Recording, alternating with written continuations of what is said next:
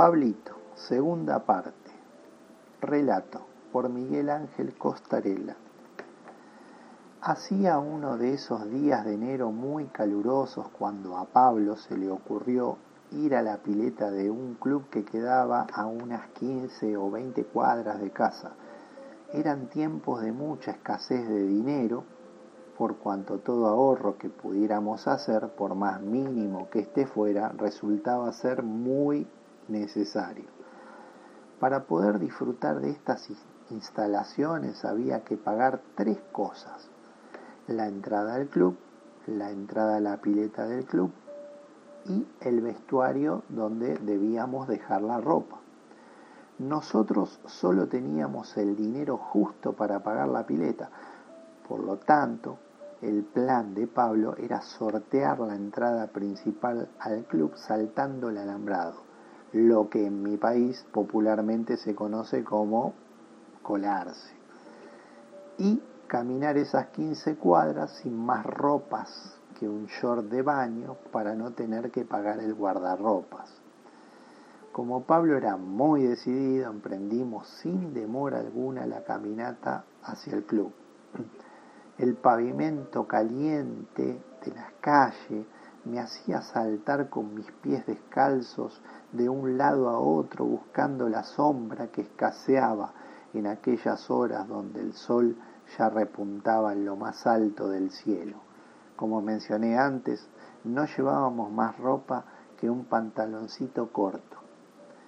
Luego de la tortuosa y ardiente caminata de casi dos kilómetros, llegamos a la parte trasera del club, cerrada con un alambrado de unos dos metros de altura. Era aquel lugar un bosque donde parecía no haber nadie merodeando, así que trepamos y saltamos hacia adentro del predio. No llegamos a caminar dos metros cuando apareció repentinamente un guardia de seguridad que venía hacia nosotros.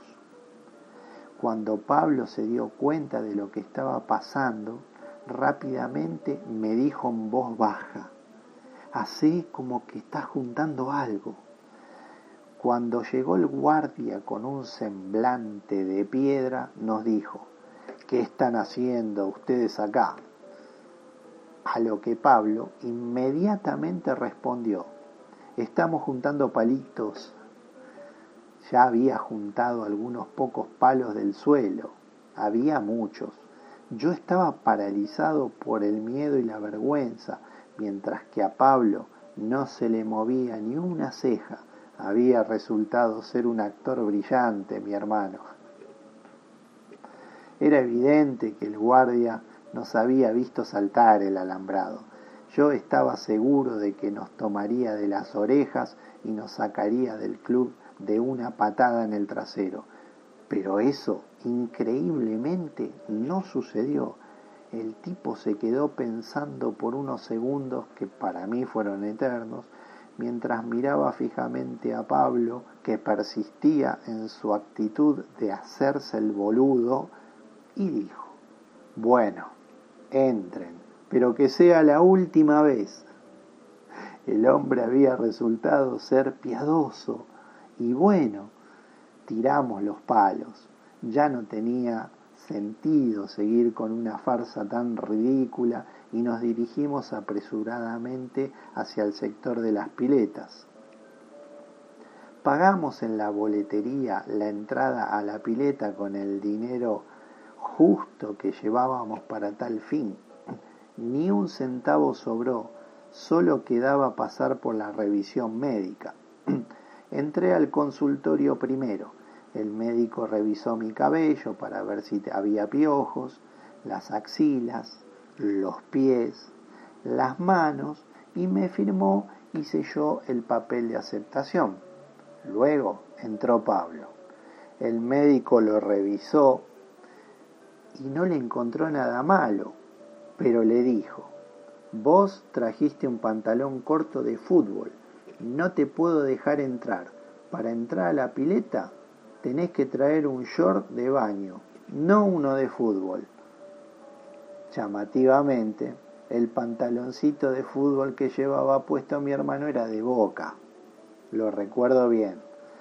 Quizás el médico era de River, o quizás era esa clase de tipo muy legalista y estructurado, no lo sé, pero no dejar entrar a un niño a una pileta por el tipo de short que tiene puesto me pareció ridículo, me pareció una canallada. Y luego de todas las peripecias que habíamos pasado, con una cara de desilusión muy grande salió Pablo del consultorio y me dijo, no me dejan entrar a la pileta por mi pantaloncito de fútbol, pero vos sí podés entrar. Así que andá y metete vos, yo me quedo acá y te espero. Pero inmediatamente le respondí, no, yo no me voy a meter solo. Nos quedamos mirando por un momento cómo, a unos poquitos metros de nosotros, estaban todos los chicos divirtiéndose en la pileta. Fue muy decepcionante. Pablo insistió varias veces para que fuera a meterme, pero mi negativa fue muy firme. Yo no iba a estar disfrutando mientras mi pobre hermano estaba ahí afuera observándome. Así que pedimos que nos devolvieran el dinero y regresamos a casa sin haber podido tocar una gota de agua en aquel día tan abrasador de verano.